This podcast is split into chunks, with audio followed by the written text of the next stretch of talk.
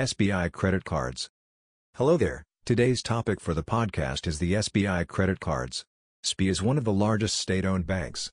You can not only get your account with the SBI but you can also enjoy a variety of products and services.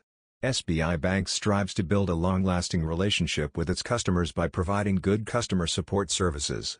Not only this, SBI provides all sorts of credit cards, be it lifetime free credit cards, entry-level credit cards, premium credit cards, or super premium credit cards because customers of every age group are associated with it. Before applying for a credit card you need to first analyze your needs and spending habits so that you can choose the right credit card among the wide range of SBI credit cards. Visit cardinsider.com to know more about SBI credit cards. The least expensive credit cards offered by SBI are SBI Unnati Credit Card, SBI Shaurya Select Credit Card, and Ola Money SBI Credit Card, as they are lifetime credit cards. If you are looking for a premium credit card then you must go for the SBI Elite Credit Card. SBI also provides a super premium credit card to its selected customers by an invite only and that card is SBI Aurum Credit Card.